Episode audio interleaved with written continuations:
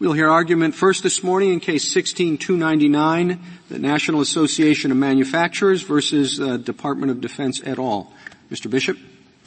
Mister Chief Justice, and may it please the Court, the Clean Water Act provides for judicial review in the Courts of Appeals of seven categories of action by the E P A Administrator, and those are defined narrowly and precisely in Section thirteen sixty-nine B one of the Act. Had Congress meant for courts of appeals to review all national or definitional rules, it would have said so, as it did in the Clean Air Act, instead of listing a handful of particular E P A actions down to the statutory subsection.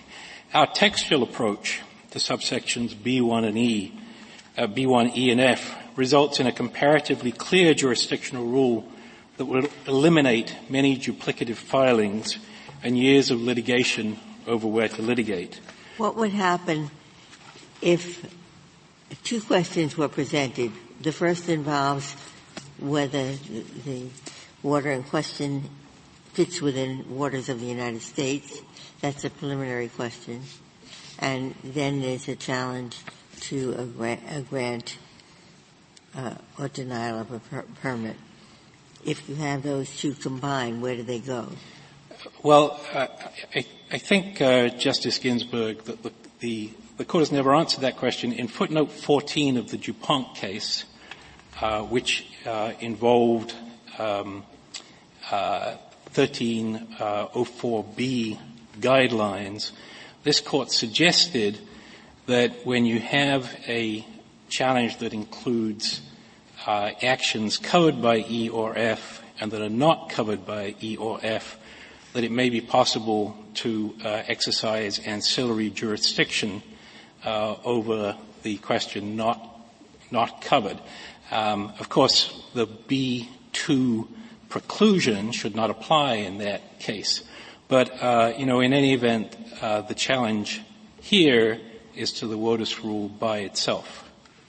One of the things putting us, I mean, obviously, uh, your main emphasis is, of course, on the statutory language, but one of the consequences that um, your opponent points out is that if you're correct and these actions are brought in the district court, each of the district courts will have to review the entire administrative record, and presumably you could have dozens of the district courts engaged in that same activity, and then it would have to be done all over again when you get to the Court of Appeals. Well, uh, I mean, I think their argument is that that is inefficient, right? But their rule. Well, you'll agree that it's inefficient, won't you? Well, their their rule, I mean, uh, their rule uh, has its own efficiency problem, which is that it's not clear, and what you end up with under a rule that isn't clear is extremely inefficient. Um, and you know, here we have this rule was promulgated in June of two thousand fifteen. We have, well, what about my efficiency concern? Well, you, I think uh, the, the point I'm trying to make there, Chief Justice, is just that there are inefficiencies on both sides. This Court said in Sackett that efficiency does not conquer all. We would like to litigate these issues in the district court because we think that uh, going through the district courts and the courts of appeals will produce uh, more accurate decision-making and will tee the case up better for this Court. But there, I...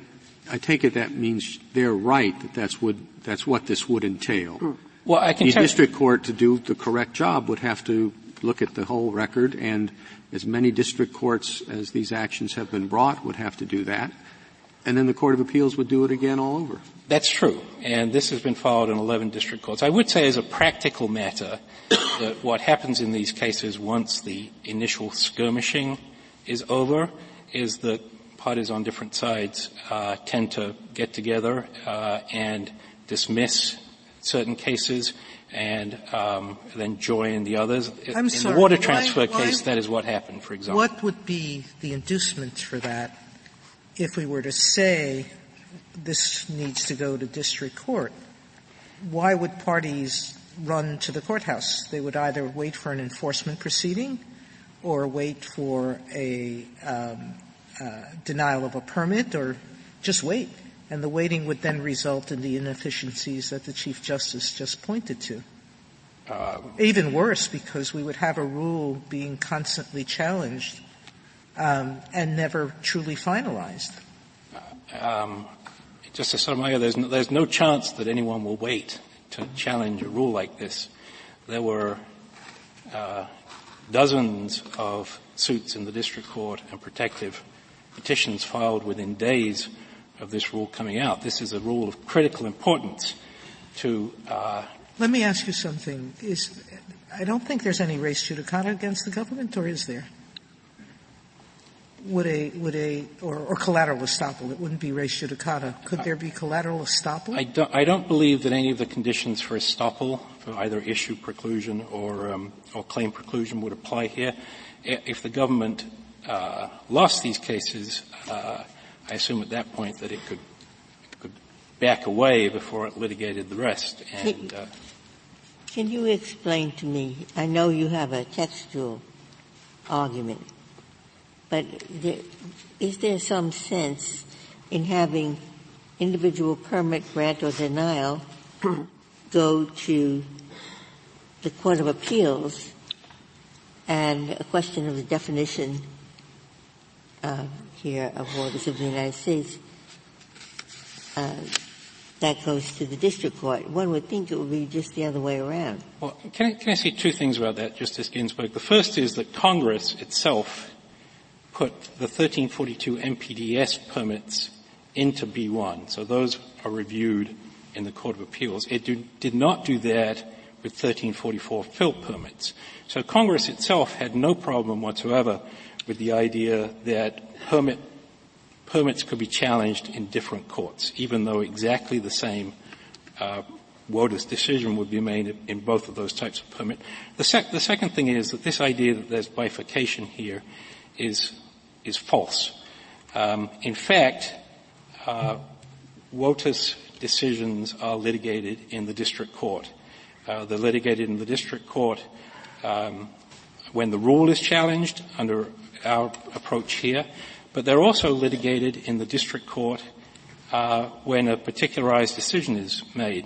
Uh, Riverside Bayview, Swank, Rapanos, Carabel, Sackett, Hawks, all of this court's cases addressing this question have come up through the district courts.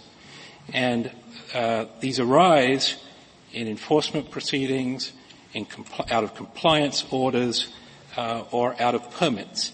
Uh, by the time that a party seeks an M P D S permit, it knows very well whether or not it has waters of the United States on its property. And if you think about your Miccosukee case or the L A River case, I think it's clear why. If you are building um, a huge pump, as in Miccosukee, or if you have a constructed part of the L A River, uh, as in that case, you've already had to get the fill permit before you ever get to the M P D S proceeding. As a practical matter, nobody challenges a WOTUS determination in a thirteen forty-two permit proceeding. No one is ever going to go through the incredible expense of that permit Uh, without first having determined uh, with the agencies or through one of these more formal proceedings like a J D um, at, at issue in Hawk, which was reviewed. The J D, as you said, in Hawk is reviewed in the district. No one is going to do that unless they know whether they have WOTUS. Mister Bishop, could I step back just for a bit? I mean, I understand that your basic argument is the list is the list and what's on the list controls. But if I said to you, what was Congress's theory behind the list? Do you think Congress had one?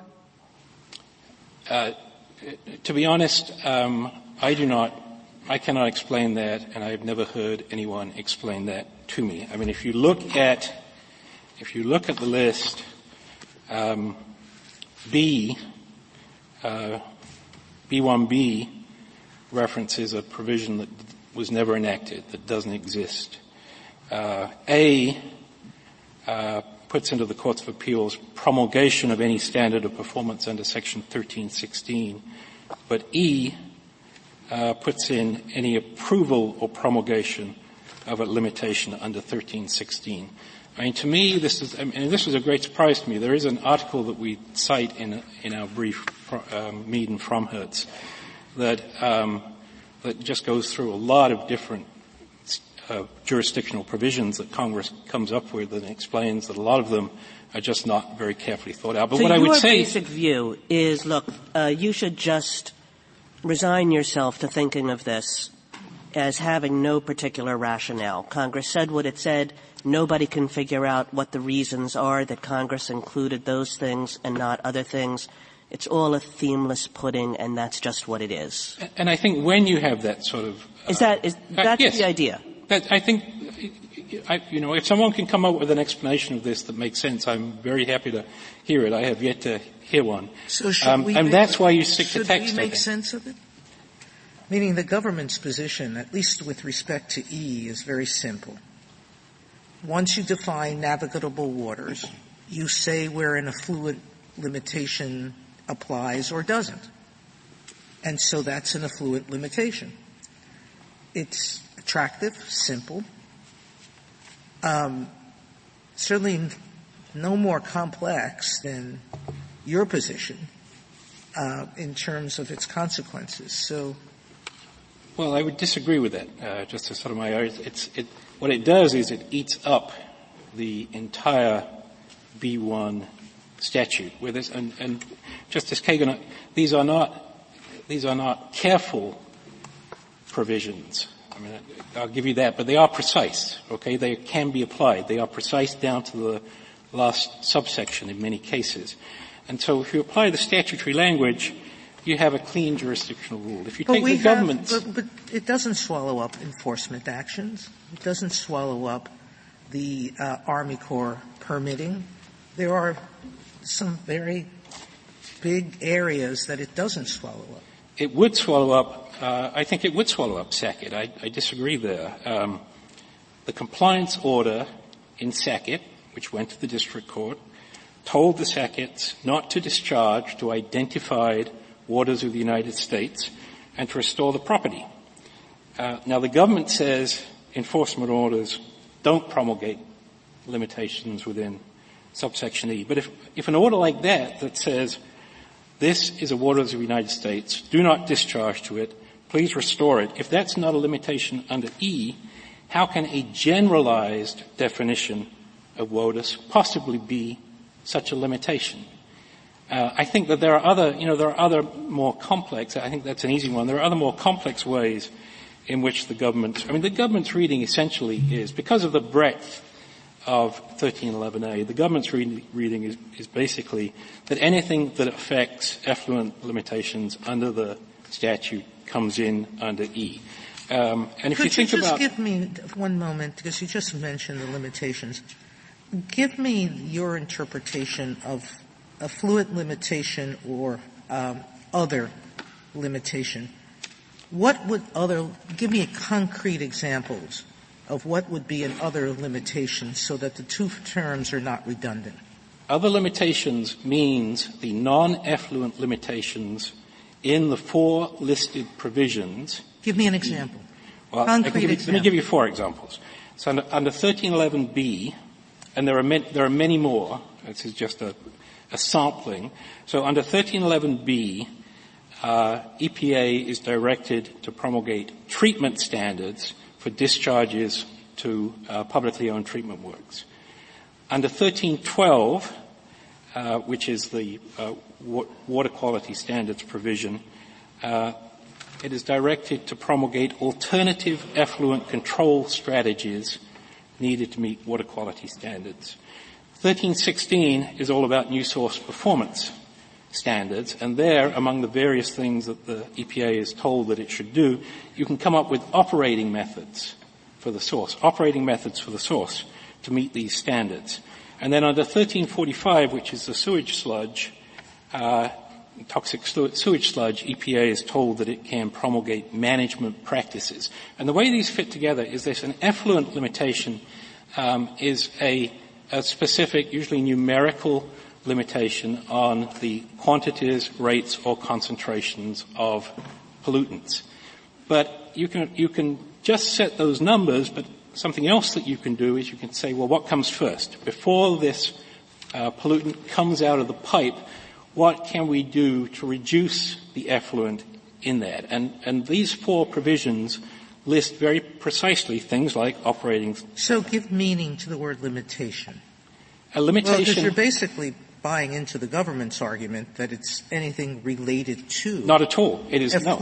Absolutely not. It is the A limitation is an effluent limitation, which is divine, de- defined in thirty-six two eleven, and uh, they are limitations listed in the four provisions, uh, thirteen eleven, thirteen twelve, thirteen sixteen, and thirteen forty-five. Those are very precise. That is not anything that affects a, uh, uh, the, the, the, uh, uh, an effluent limitation. It is precise, uh, non-effluent limitation actions that Congress uh, directed E P A to take to reduce effluents. Um, and you don't need to go beyond those four. Those four provisions qualify the reference to other limitations. And what you don't do is look to thirteen eleven A, which is the overarching um, foundational provision of the statute, where if that is what defines what goes to the Court of Appeals under E, you basically have everything, everything comes in. Let me just give one more example. I gave the example of Sackett, um, but uh, it's, um, uh, you know, thirteen thirteen uh, is a water quality provision, uh, T M D Ls. It tells, uh, it drives effluent limitations. You set the water quality for a segment of water, and once you've set that, it drives the effluent limitations um, that can be granted for point sources there. That is inconceivable that that doesn't fall under the government's view of things that affect effluent limitations. But the, the government has twice persuaded courts of appeals that thirteen thirteen lies outside E using textual grounds. What the government's position does is to make a horrible mess of this statute.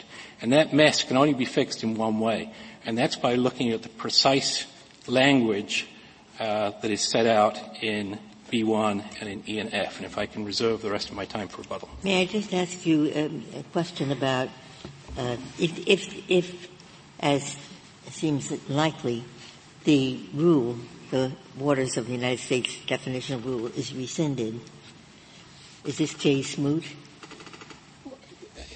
I think it's just too early to say when or if it will be rescinded, Justice Ginsburg. The comments came in on September twenty-seventh. There were thousands of them. We don't know what the timetable is. We don't know what the government But they, they, the notice, as I understand it, the notice and comment period has concluded. It has concluded. There were thousands of comments. At some point, the government will take action. We don't know if it will, if the agency will rescind the rule or not.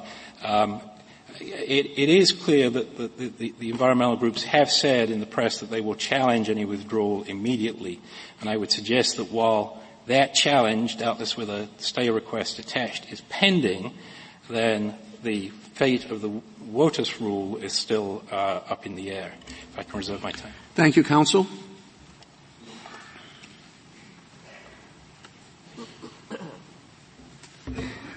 Mister Murphy? Uh, Mister Chief Justice, and may it please the Court, um, I'd like to begin with Justice Kagan's question about the overarching theory. I think there is a, a theory that explains both subsection E and the entire statute, and that theory is um, Congress went through and it looked at the specific delegations of authority in each, in each of these statutes. And each of these provisions that is listed here in the seven sections, Congress directs E P A to do a specific type of activity. Um, subsection A, standards of performance, that's one provision in thirteen sixteen. It tells E P A, promulgate these standards. And that's true for each one of these, including subsection E. And I think that gives meaning to what affluent limitation or, or other limitation should mean, because words are known by the company they keep, affluent limitation or other limitation, under the four listed sections. It seems to me it's talking about the types of limitations that those four sections specifically tell E P A, go engage in rulemaking, go do these types of activities. And each one of those is a distinct type of activity. In the, in the government's brief, they ask, they say, well, what if we had just done it the following way? Um, we, you know, issued a rule saying don't discharge, you can't discharge more than a certain amount of a certain pollutant in these following waters, and just list the waters in the rule that says how much of the pollutant you can't discharge. And they say under your rule that would come out differently, but it shouldn't come out differently. Oh, I, I think it, it would in, in this sense. Um, nothing in subsection, or excuse me, nothing in section thirteen eleven directs them to do that. That would be um, the agencies act, acting under their general rulemaking authority, which would be in section thirteen sixty-one A. That's the catch-all. It says the agencies, you can issue rules to implement the act. That's exactly what the WOTUS rule is designed to accomplish. It's under that authority. Nothing in section thirteen eleven e- either tells the E P A to do that type of action or the, the WOTUS rule here. So let me make sure I understand. On, on, on that rule, if the, if somebody challenged that rule, What, where would it go? Uh, that would. I, I, so I assume that this was the hypothetical. You, you, was, you can't discharge more than X amount of Y pollutant in the following waters. Okay. So I think that that um, uh, uh, it was just defining waters. Uh, that, that would that would strike me closer to an effluent limitation because of the actual limitation. But I still don't think it would be under thirteen eleven. thirteen eleven directs the E P A.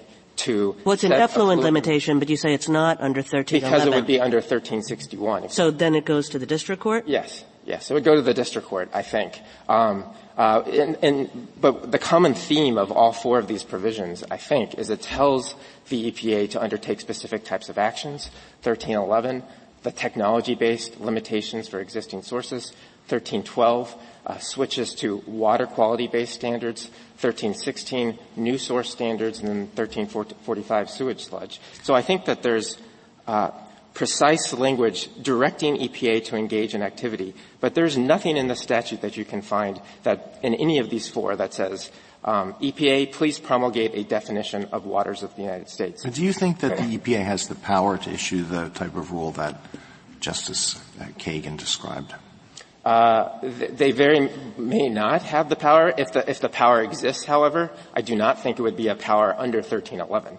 I think it would, the power would flow from thirteen sixty-one, which is the general authority to implement, um, uh, the act. Uh, I'd also like to, uh, to turn briefly to the, the Chief Justice's concerns with efficiency.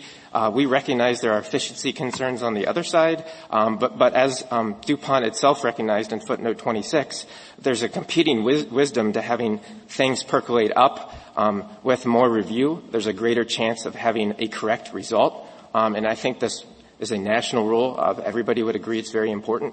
Everybody would agree that it's important to get things right, and I also think that, that there are both efficiency concerns and fairness concerns on on our uh, side. Uh, efficiency concerns, this court has repeatedly said, repeatedly said, including in Hertz and many other cases, that we should establish clear jurisdictional rules.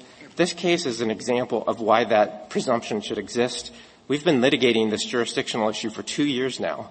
Um, this is litigation that, as Hertz indicates, Um, is better spent on litigating the merits of the rule versus litigating where to sue. Uh, I think our rule, following the plain text, uh, adopts the clear rule. So for all sorts of future cases, it's much more likely individuals will know where to go. Um, issuing or di- denying a permit, if it actually means issuing or denying a permit. You it's, have, uh, that's you have um, any reason, uh, Mister Bishop was can, candid in telling us it, there doesn't seem to be any rhyme or reason to this allocation? Well, I do think that the, the, the, the rhyme or reason I came up with is if you look at the seven actions, each of the sections that is listed, promulgate a standard of performance under section three oh six, um, a tax, toxic uh, effluent standard under thirteen seventeen, make a determination with respect to a state permit program. These are all specific delegations of authority to the agency to engage in the specific types of actions that are listed. Do you, um, do you think... Uh, General, I mean, does your interpretation depend very much on a specific understanding of the word under? In other words, you're reading this to say something like under the specific authority of section thirteen eleven, thirteen twelve, but under is a kind of nebulous word. It doesn't say under the specific authority here, it just says under. You might read under a little bit differently. You might read under to say something like um, limitations regulating actions taken under sections thirteen eleven, thirteen twelve, et cetera. So why should we read under your way rather than in some because, other way? Yes, uh, because I think you under is absolutely, the court has said it's a chameleon, but I think that when you look at it in the entire phrase, promulgate or an app- approve an effluent limitation or under limitation under these things, I think that our, our position relies on the entire phrase. And when you say promulgate a limitation under, that means that you're enacting a regulation that is a restriction, and that it's under these provisions. Well, I just about, do, I mean, I think I take the point, but how about promulgating a limitation, regulating actions taken under thirteen eleven, thirteen twelve. If you did it that way, it would come out the government's way. I, I, I'm not certain that it would, uh, because th- th- this still would not qualify as a limitation, it seems to me. I think their, un- their approach would have to be affecting a limitation that exists within, because that's essentially what they're arguing, that by uh, uh, defining uh, the waters of the United States, they're triggering, triggering the ban um, on discharges in thirteen eleven A, and that's sufficient. But the, the statute says promulgate a limitation. When you when you hear the phrase promulgate a limitation, the thing being promulgated itself must be the stri- restriction. But they don't rely. Yes, but on, on the other hand, you yourself uh treat this rule as very much limiting your activities. It is a limitation on activities. It's combined with another limitation to to say you can't discharge pollutants where you want to discharge pollutants, but it's very much part and parcel of the limitation that you're objecting to. So I think the limitation is thirteen eleven A. I, I, that's why they have to always change the verb from promulgate to impose, or um, uh, uh, it certainly has a practical effect of triggering a limitation, but so did the compliance order in Sackett, and that um, flowed out of the district court. I just think the practical effect test, if you're going to adopt that, it's going to be unclear in most cases whether something has a, a practical effect of triggering a limitation under thirteen eleven A. Um, so I think if you're, if, if we're in the Hertz world where we're thinking of what's the clear rule, our, I think we provide a clear rule. It's going to be easily administrable in the range of cases. Under the government's approach, um, because it's um, vague, I think it's going to lead to a lot additional of additional litigation over where to sue. I guess the final point I would make um, is we don't just have efficiency concerns on our side. We have fairness concerns on our side as well, because of the B two ban on um, raising uh, things that could have been raised under this jurisdictional provision and later civil or criminal enforcement proceedings. Justice Powell, when talking about a very similar uh, review preclusion uh, provision, um, suggested that he would interpret it narrowly if he could. Uh, in the Clean Air Act, it's quite broad. It's impossible to interpret it narrowly. But I think the presumption of agency action review that was that issue in Sackett um, would trump the government's uh, position, given the unfairness that could arise. And the court should keep in mind that every one of the court's cases that it has considered the waters of the United States rule, those are cases that have arisen in enforcement proceedings or other type of um, district court review. All of those under the government's approach could now um, not be allowed if the government's approach is allowed, because if circuit review exists, then um, the B two provision kicks in and it says that you cannot have review in later criminal or civil enforcement proceedings. And I think that's unfair. I think that's um, Sackett clearly indicated that, that the presumption of agency action review uh, extends to this act, and it expressly said that that presumption is a repudiation of the principle that effic- efficiency of agency action should trump all. And so I think that fairness concern equally applies here. Um, I also think that there are due process concerns as well. Thank you. Thank you, counsel.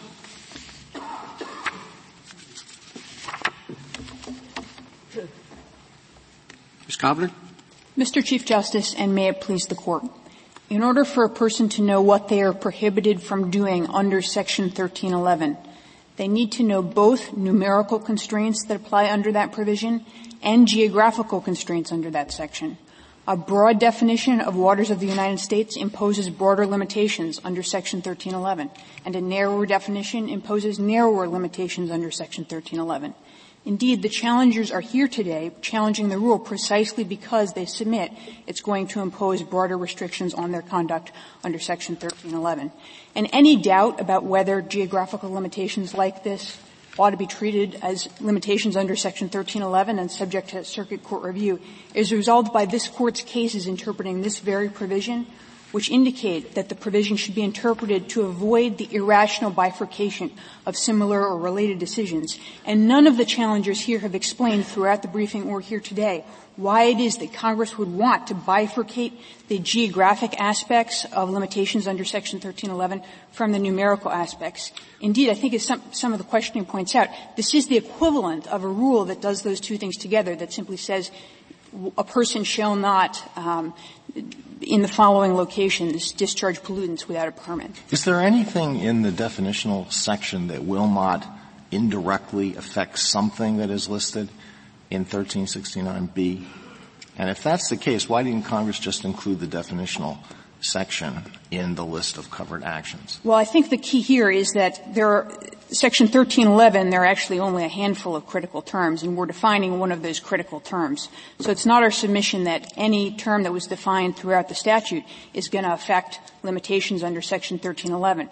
But here, where you're defining, in effect, discharge of a pollutant, which is defined as discharge into the waters of the United States, you are expanding or contracting the scope of the prohibition under Section thirteen eleven. And that's why it's the equivalent of a rule that says, on the following waters, you shall not discharge pollutants under Section thirteen eleven. That would certainly be a limitation that's promulgated under Section thirteen eleven, and it's exactly what's happened here.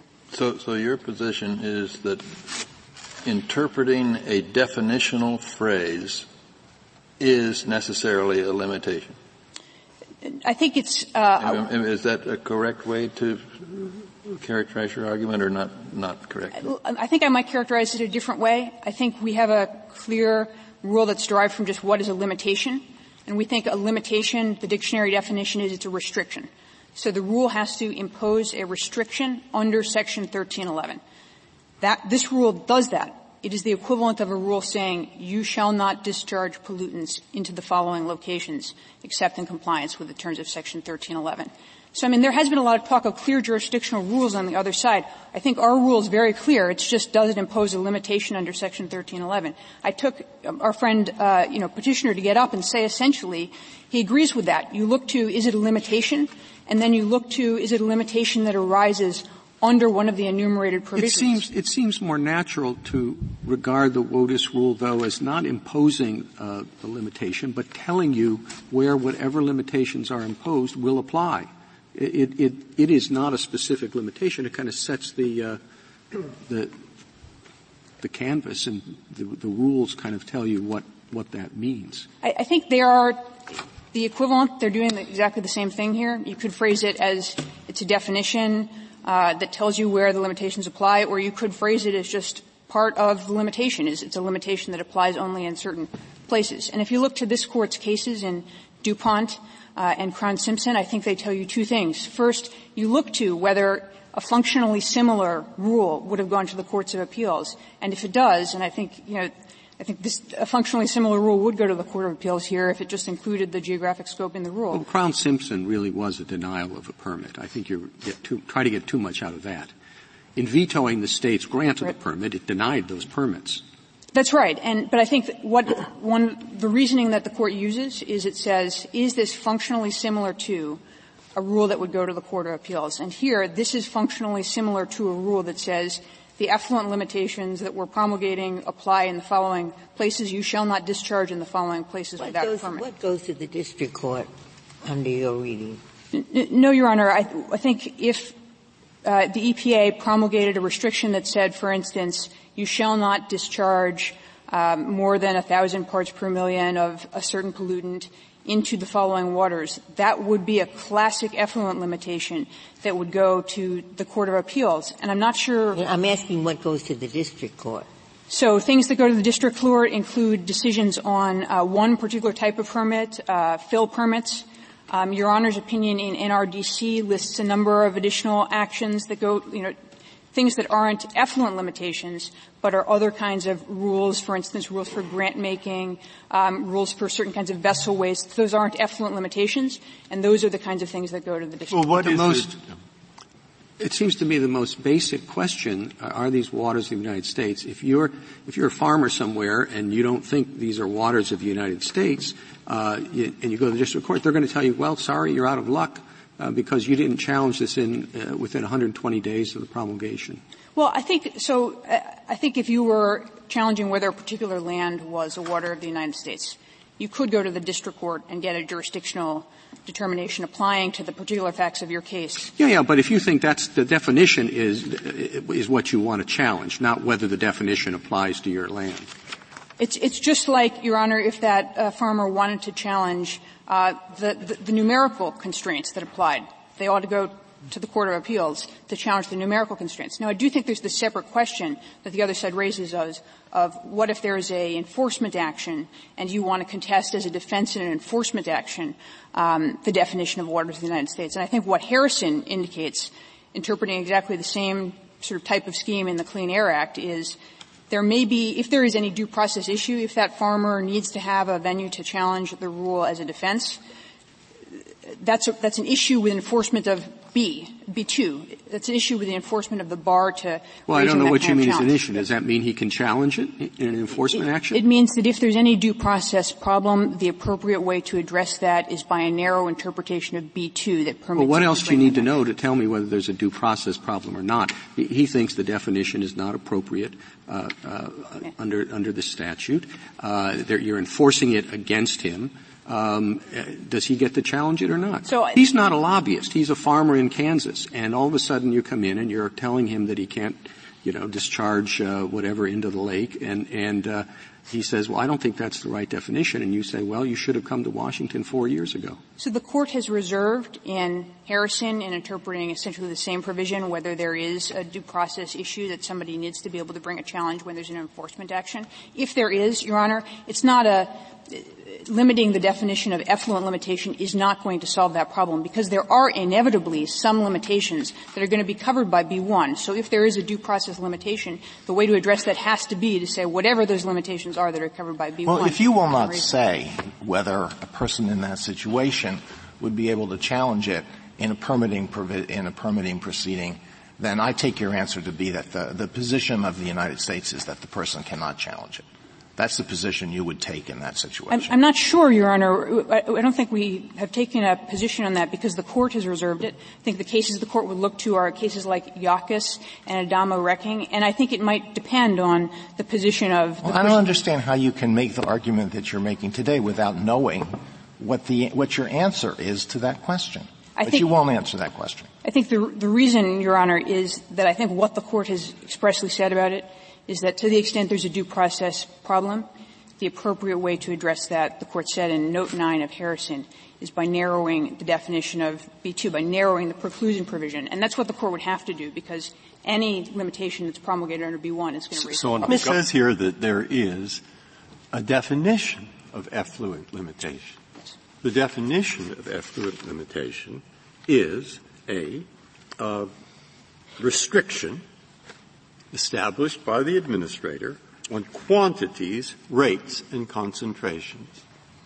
Well, once you have that in mind, it's hard to agree with you, because it looks as if, given the fact that we have A, C, D, and then E, which refer to those four sections, it would seem to do two things. F says, if they issue, you know, you don't like, you want them to issue a permit, and they won't, to you, go ahead, you can go to the Court of Appeals. A little unusual since it's fact-based, but nonetheless. And then the other four that I just mentioned seem to say, if there are standards, which are like rules, and they're related to the specific definition I told you about or the equivalent, because standards of performance, after all, is a different set of words than effluent limitations. But the other limitations means something like that. And if that isn't the correct interpretation, then what in heaven's name are A, C, D, and F? Or what are A, C, and D doing there? Because you don't need them? Indeed, your view, which makes sense, because maybe all rules should be reviewed in a court of appeals. But that isn't what it says. And, and I am see, rather stuck with that. And you say, well, why did Congress do it? The reason they did it is because they were worried about getting review of effluent limitations, or the equivalent, as defined, up there in a court of appeals fast. And as to the rest of it, the rest of what the E P A does, they didn't care. Or at least they didn't care here. Or at least the hearings weren't about that. Or at least the members of Congress weren't thinking about that. That's why they're left out. All right, now that's, that's how I read it. And, and what is it that you want to say that will disabuse me of that reading? Sure. So let me give you first a textual response and then a response that goes to, I think, what Congress indicated it was thinking. Yeah. So with respect to text, I mean, it says effluent or other. Oh, I know that. Other means the same, roughly right. speaking, as effluent limitations, but uh, in respect to those things that aren't strictly labeled effluent limitations. So I think, I guess I would have two responses to that, Your Honor. The first is that's not how this Court has interpreted parallel language in the Clean Air Act. So in Harrison, Your Honor, the Court looks at a statute that's a same, the same kind of list, a bunch of other enumerated actions, and then a and any other action of the administrator catch-all at the end. And the Court gives the catch-all its ordinary meaning. It doesn't apply the canons Your Honor's talking about, things like adjust and generis. And the th- second thing I would say, Your Honor, is even if you want to apply sort of an effluent-related re- label, I think like Your Honor's suggesting, a closely related, closely connected limitations label, this is the first one in line, because this is the limitation that tells you exactly where the effluent limitations apply. It's as closely connected as you can get. So, and Miz then Huff, just to go to what, what Congress was, was indicated it was thinking. I think if you look to the legislative history, it thought it was sending most national rules to the courts of appeals, not the district. And if it is that, if it is that, if the learned hand once said, if you have to read these things like music, and, and the word other limitations certainly doesn't sound like a big catch-all. It sounds like a little catch-all. So if that's true, your reading, though, why did they bother writing this other stuff? Because after all, they would be up there in the Court of Appeals anyway under what you see as a big catch-all. Well, I, I think, Your Honor, if you, if you, if Your Honor is inclined to give it a narrow reading, we would say just apply the principles that this Court has applied in other cases to construe how big that exception is, what its scope is. And what the Court has said is avoid the bifurcation of closely related decisions. And something that tells you the geographic scope of what effluent limitations are is just as closely related as you can get uh, to, to effluent limitations. So, Miz Ginsburg mentioned the Clean Air Act, but that does have a provision that makes rules of national scope Uh, go to the Court of Appeals. That's what's missing here. Your Honor, we agree that this provision is narrower than the Clean Air Act provision and that there are many rules that are going to be promulgated that don't go to the Courts of Appeals. So we're not reading this as though it said and any other action of the administrator like the Clean Air Act. What we do think it says is effluent or any other limitations under Section thirteen eleven. So if it's imposing a limitation under Section thirteen eleven, that's all we're saying is what goes to the court. So basically you agree with your adversary that ed, that other limitation means any limitation. Is there any – otherwise, what limitations don't exist? We, we, we agree that it means just the ordinary meaning, restricted. Of any right? limitation. Yes. But I think we would also say, Your Honor, that if you were to take Justice Breyer's approach and say it has to be – an effluent-related limitation, somehow connected to effluent limitations, we still win because this is the kind of limitation you need to know in order to know where the effluent limitations apply. It's as closely connected as you can get. Uh, let's assume for, for a moment that your view of any other limitation is right, that it's quite a broad uh, phrase. Um, but uh, General Murphy, as I understood it, him made, made a point that said, well, still, I mean, there's this under these following sections.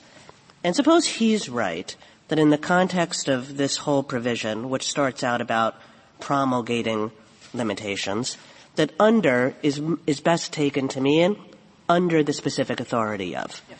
So is do you have any argument that this rule was promulgated under the authority of Section eleven, or was it pretty clearly promulgated under the authority of Section thirteen sixty-one? We think it's promulgated under both.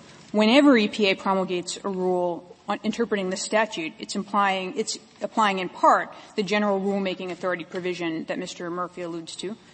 But it's also here relying on the ambiguity that exists. It's just, you know, that, is, that a statutory term is ambiguous indicates that Congress was delegating to the agency some authority to resolve ambiguities in the statute. Here it's relying on thirteen eleven, which contains these terms that the E P A has the authority to define under the statute. Now, in your own brief, in responding to some other argument in a footnote, you say the C W A authorized the administrator to issue the Clean Water Rule, and then you have a citation, and it gives thirteen sixty-one as the authority for that.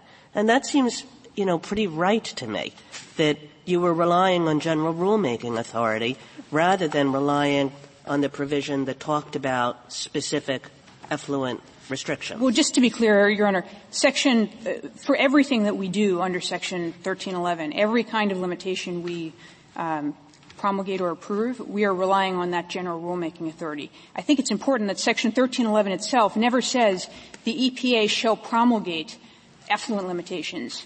I mean, th- it's, it's simply an, you know, we're relying on our Section thirteen sixty-one rulemaking authority to say we're the, the, the entity that gets to define what the limitations are going to be. We're relying on our general rulemaking authority to give content to definitions that the statute, you know, indicated are going to be defined terms and are going to impose limitations. For example, you know, other places in thirteen sixty-one, they talk about best pollution control technology as defined by the administrator. Well, I think if we defined best pollution control technology more stringently, it's pretty clearly going to be imposing an additional limitation under Section thirteen eleven. Why? Why? Because if, if you say, if it's like effluent limitation, how, you say you win even then because this is close enough, but it's defined as, as I said, uh, quantities, rates, and concentrations of constituents which are discharged.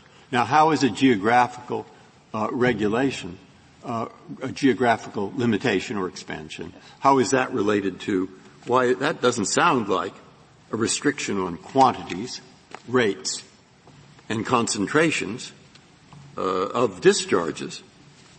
Sure. It's a limitation that's very closely bound up with quantities and rates because you need to know the scope of the definition of the scope of a discharge from a point. Yes. Say, a geographical limitation yes. is okay. I'll get. That. So, in order to know the scope of that obligation of the limits on, on rates or points, you need to know mm. where those limitations apply, and it's it's literally something you need to know no, both in order to know what you're. See the point. I'll think about it. May I ask you about the mootness problem? Is, isn't it so that, and now, the government is poised to moot this case any time it wants. It's had, it has announced that it. is rescinding this rule and go back to the old rule, and it has notice and comment, and, and tomorrow it could say no more new waters of the United States rule. I, th- I think um, my friend on the other side's description of the state of affairs is correct in that we've completed the notice and comment receiving phase, and the agency is now evaluating that um, those comments that it's received. Uh, and it is possible that the agency will, after that, decide, as it's proposed to do, uh, decide to rescind the existing rule. I do think it points up, Your Honor, the sort of practical implications here. I mean, for example, the agency received about five hundred thousand comments about the new proposed rule. It received, I think, about twice as many comments. It assembled a three hundred fifty thousand page administrative record about the old rule. Uh, just, just realistically. Is it possible this case would be mooted this term, or is this process one that innately will take longer than this term? I don't know the answer to that question. When, when, when it became a possibility that the rule would be rescinded, we advised the court and suggested it might want to consider holding the case in abeyance to see what happens, but the court elected to proceed with the case, and we don't have any sort of different information now aside from that the notice and comment has concluded. No, nothing in the pending proceedings addresses the jurisdictional issue that's before us right now, does it? Um, the jurisdictional issue would arise again, yes, under a, a new. So I think if uh, I, I tend to agree that if the court rescinded the rule that is at issue here, this case would become moot, but the issue would arise again in the context of the new Waters of the United States rule. And, you know, I think what you would have to allude to the practical consequences that Your Honor discussed earlier is, you know, this case exemplifies. You'd have people go into dozens of district courts. Those courts would be reviewing hundreds of thousands of pages of administrative record. It would get to the courts of appeals. They would do that again with no deference to the initial district court um decision. It's really inimical to what this court indicated in Crown-Simpson and in other cases was the purpose of this provision, which is to give clarity. Well, but counsel, uh, under uh, Hertz, we we prefer a clear rule. Yes. And, and if that's the thumb on the scale, um, you, you, I thought you had a pretty interesting argument that, you know, we'd go to the courts of appeals, and that would be more efficient, until you your interaction with the Chief Justice and uh, Justice Alito, where you, you indicated you wouldn't necessarily foreclose district court actions either. So where, where does that leave us in terms of a, a clear rule? Yeah, I, I, the court has indicated clear rules are important. We think we have the clear rule here. You just look to. Well, but you wouldn't, you wouldn't, you wouldn't oh. stand by that rule when pressed by by by my colleagues. Oh, I don't so, think so. I think a person who's bringing a civil suit, absolutely under B one, has to go to the Court of Appeals. The issue that this court has reserved is, well, what if you are, the, what if you're the defendant in an enforcement action? Right. Harrison indicates it's a separate question, and any issue that arises would be an issue with B two. So if we're going to be in district court anyway, what's what's the efficiency gained here by your rule? Well, I think, you know, you, you, this case exemplifies when a major rule like this is promulgated, you have many, many people who want to challenge the rule. Here you had fifteen people, you know, fifteen parties walk in, and the question is, are those challenges going to be routed to a single court of appeals that can quickly resolve, you know, this, these challenges, or are they going to be considered in fifteen different district courts or a dozen different district courts, and then go up to the courts of appeals and have that three hundred fifty thousand page record considered anew? We think it's inimical to the objective of obtaining certainty about what the scope of people's obligations are under Section thirteen. I, I'm sorry. Perhaps you can focus in. Yes. What would be the difference? Let's assume we say this goes to the Court of Appeals, and the Court of Appeals says, whatever, yes, the rule is okay. Yes. Now, an enforcement action comes in, and uh, someone, some farmer, says, um, I don't, I shouldn't fit under this rule because this really can't be navigable waters. What happens then? Does the court say, well, that was litigated or should have been litigated before, so we're just not going to pay attention to this challenge? So I think then the question would be, notwithstanding whatever this Court has said about B one, is there a B two due process exception? That question is going to be a live question no matter what this Court decides about the scope of B one, because there are always going to be challenges. So, that so in every enforcement action, we're going to be having district courts decide this question anyway, no, eventually. No, I think the next question the Court will, would need to address, and it will need to address no matter what it decides in this case about the scope of effluent limitations, is, is there a due process requirement that in an enforcement proceeding somebody be able to challenge um, something that, you know, was promulgated through a rule? It's going to arise on either side's Um, on either side's view of what, what the scope of effluent limitations are. Could I ask you about Clause F? Um, what is your textual argument relating to that? Sure. So I think it, I think our argument derives in large part from what this Court said about F in Crown-Simpson, which is this Court indicated the provision should be construed not simply to sort of reach um, decisions that issue or deny a permit, but also decisions that are so closely related that it would be irrational to divide them up. And so then I think it goes to the point that Justice Ginsburg made and what this Court said in DuPont, which is if the individual, if this decision, when in the context of an individual proceeding, would go to the Court of Appeals, and, you know, here, in the context of an individual permitting decision, a Waters of the United States decision would go to the Court of Appeals, then it doesn't make sense for a categorical rule about that to go to the district court. And courts of appeals, sort of starting from Crown-Simpson, have adopted that approach. And so they've said sort of the basic rules that are sort of thresholds to whether you can get a permit or not go to the courts of appeals. So the, so the argument would be that the definition issues or denies a permit because it has uh, a, an important effect on the issuance and denial of permits. It's, it's a threshold for a permit to be issued, uh, that it has to be a water of the United States. And if that decision is made in an individual permitting action, it will go to the Court of Appeals. But I do think, Your Honor, looking at that decision, if you look at the sort of functionally similar or identical language that the Court, court relied on and said if it's functionally similar, then it should go to the Court of Appeals, it has a lot of relevance under E, because this is the equivalent of a rule that says, you know, you cannot discharge pollutants on the following locations. If that goes to the Court of Appeals, then a rule that just specifies the geographic piece should also go to the Courts of Appeals. And, Your Honor, I, I do think it's worth highlighting that the approach that we're proposing of avoiding irrational bifurcation is an approach this Court set out about forty years ago. Since then, the Courts of Appeals have been applying it. They have a construction of limitation. They've been looking to, you know, does this restrain uh industry? And they've been applying this sort of does this bifurcate decisions that are closely related analysis. They've been doing that for forty years. In that time, Congress has amended this provision, but they haven't expressed any disapproval of that approach. Um, and, in fact, whenever Congress has spoken about this provision, they've indicated they understand that national rules are generally going to go to the courts of appeal. But we do have com- confusion just in this case. I think you're, there you're, was a circuit and district court split. Um, so something about our rule is not clear.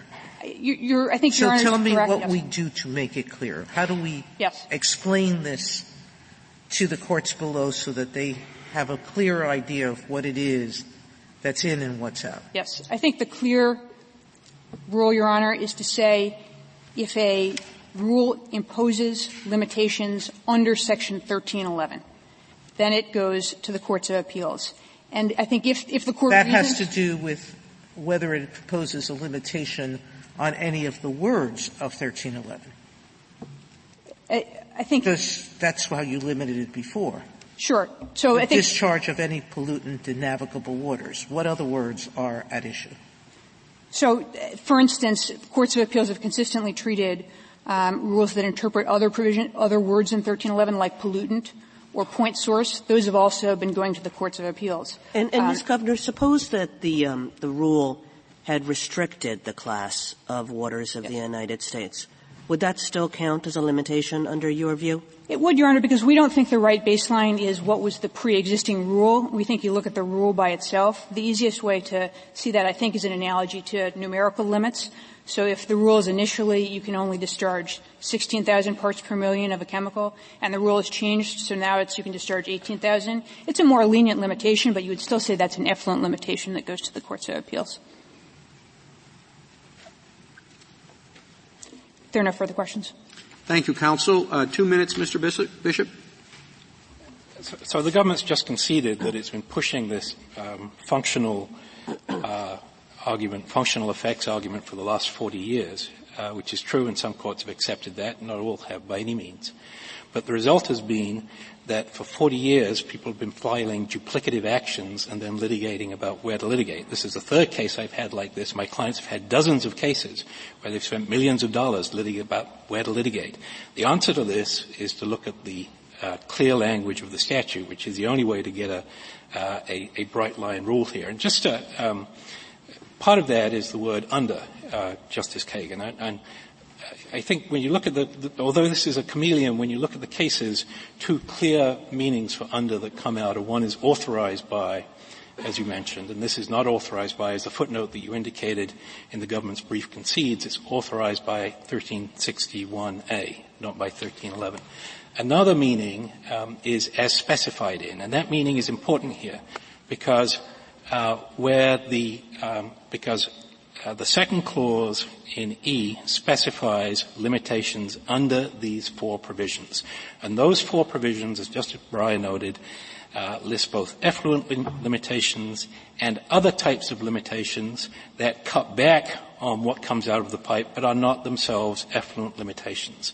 That is a perfectly clear uh, meaning of E that does not reach a broad geographical definition Uh, of this type. Uh, thank you. Thank you, counsel. The case is submitted.